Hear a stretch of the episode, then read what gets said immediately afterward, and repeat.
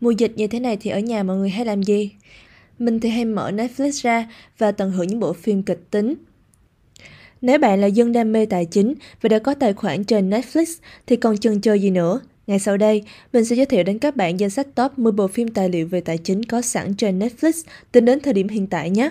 Bộ phim đầu tiên trong danh sách ngày hôm nay có tên là Hank Five Years from the Brink, tạm dịch tiếng Việt là Hank, 5 năm sau khi thoát khỏi bờ vực. Bộ phim tài liệu được sản xuất năm 2013 này kể về Hank Parsons, cựu giám đốc ngân hàng Goldman Sachs, đồng thời là Bộ trưởng Tài chính Mỹ dưới thời Tổng thống George Bush. Hank cũng là nhân vật chủ chốt trong cuộc khủng hoảng tài chính năm 2008. Bộ phim nói về cuộc sống trước đây của Parsons và những suy nghĩ của ông về cuộc khủng hoảng lớn nhất từ sau đại suy thoái này. Qua đây, bạn sẽ hiểu được cách Hank Parsons thực hiện gói cứu trợ trị giá 1.000 tỷ đô la cho hệ thống ngân hàng vào năm 2008. Bộ phim thứ hai chính là bộ phim Inside Bill's Brain, Decoding Bill Gates. Tên tiếng Việt của bộ phim là Bộ óc tỷ đô. Bill Gates, một nhân vật không còn mấy xa lạ với chúng ta. Ông là người đã tạo ra hệ điều hành Windows với triết lý là đem máy tính cá nhân PC đến từng gia đình. Thành tựu này đã giúp ông trở thành một trong những người giàu nhất trên hành tinh. Bộ phim tài liệu về Bill Gates sẽ cho bạn thấy những góc khuất mà ông đã phải trải qua đằng sau thành công của mình.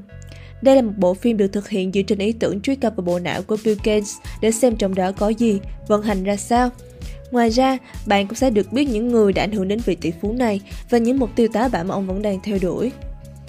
Tiếp theo trong danh sách ngày hôm nay chính là bộ phim Dirty Money, Tiền bẩn.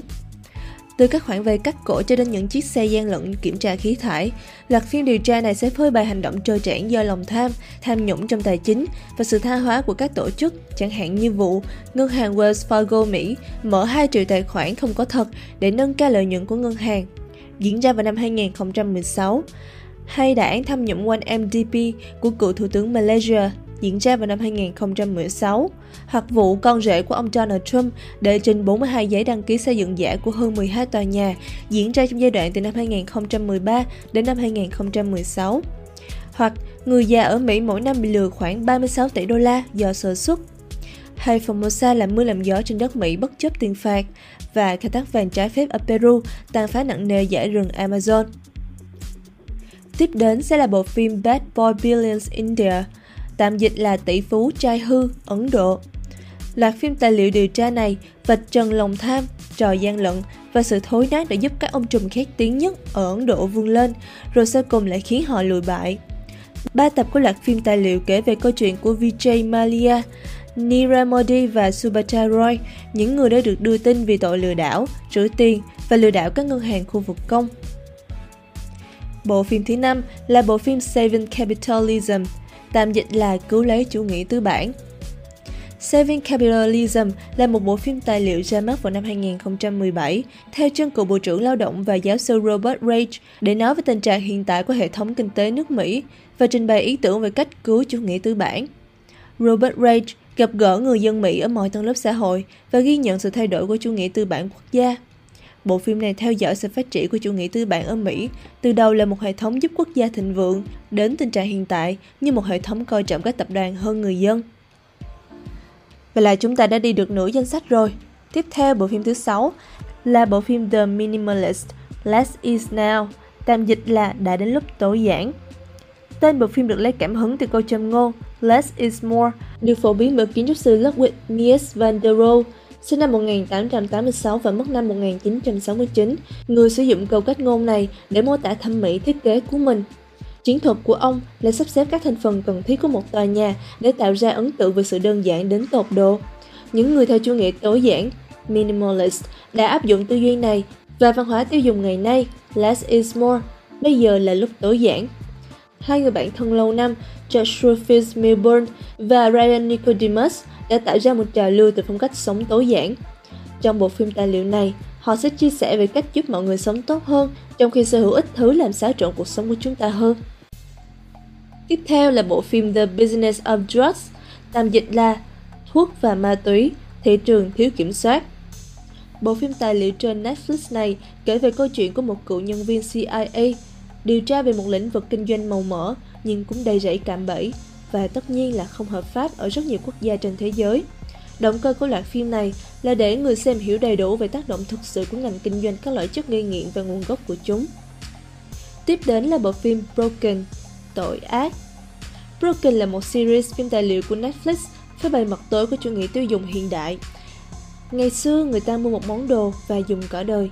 Ngày nay các gia đình mua tủ hoặc sofa để 2 đến 3 năm sau vứt đi, mua cái mới theo xu hướng. Tâm lý thích đồ nội thất rẻ, chạy theo trend, vô tình tiếp tay cho những sản phẩm kém chất lượng bán chạy. Loạt phim tài liệu này cho thấy sự cẩu thả và gian dối trong các mặt hàng tiêu dùng có thể dẫn đến những hệ lụy khủng khiếp như thế nào. Bộ phim tiếp theo chính là bộ phim Capital in the 21st Century, tư bản trong thế kỷ 21. Dựa trên cuốn sách bán chạy nhất của nhà kinh tế học Thomas Piketty, bộ phim tài liệu này xem xét sự tích lũy của cải và những hậu quả xã hội tiềm ẩn của nó. Du hành xuyên thời gian, từ cách mạng Pháp và những thay đổi toàn cầu to lớn khác đến các cuộc chiến tranh thế giới và thông qua sự phát triển của công nghệ mới ngày nay. Bộ phim tập hợp các tài liệu tham khảo về văn hóa đại chúng có được thông qua các cuộc phỏng vấn với một số chuyên gia có ảnh hưởng nhất trên thế giới. Bộ phim sẽ mang đến một cái nhìn sâu sắc và một hành trình đầy sức mạnh xuyên từ quá khứ đến tương lai của chúng ta. Và bộ phim cuối cùng trong danh sách ngày hôm nay chính là Cuba and the Cameraman, tạm dịch là Cuba và anh chàng quay phim. Đây là bức tranh chân thực ở Cuba, nói về cuộc sống của Fidel Castro và ba gia đình sinh sống tại Cuba dưới sự ảnh hưởng của những chính sách mà ông đưa ra trong suốt 4 thập kỷ qua. Bộ phim tái hiện đất nước Cuba trong suốt 45 năm qua ống kính của John Alpert. Alpert bắt đầu ghé thăm Cuba vào những năm 70. Sau khi thành lập Downtown Community Television Center, ông ngày càng quan tâm đến các chính sách của Cuba. Ông nói, Chúng tôi nghe nói rằng Fidel Castro đang thực hiện các chương trình xã hội mà chúng tôi đang đấu tranh để có được ở New York. Bộ phim này được biên tập từ hơn 1.000 giờ cảnh quay, được quay kể từ lần đầu tiên Albert đến thăm Cuba. Và trên đây là top 10 bộ phim tài liệu về tài chính trên Netflix đáng xem nhất trong năm 2021. Bạn đã xem bộ phim nào trong danh sách gợi ý trên chưa? Nếu rồi, hãy comment ý kiến và cảm nhận của các bạn ở bên dưới cho mọi người cùng biết nhé. Ok, stay home, stay safe nha cả nhà. Bye!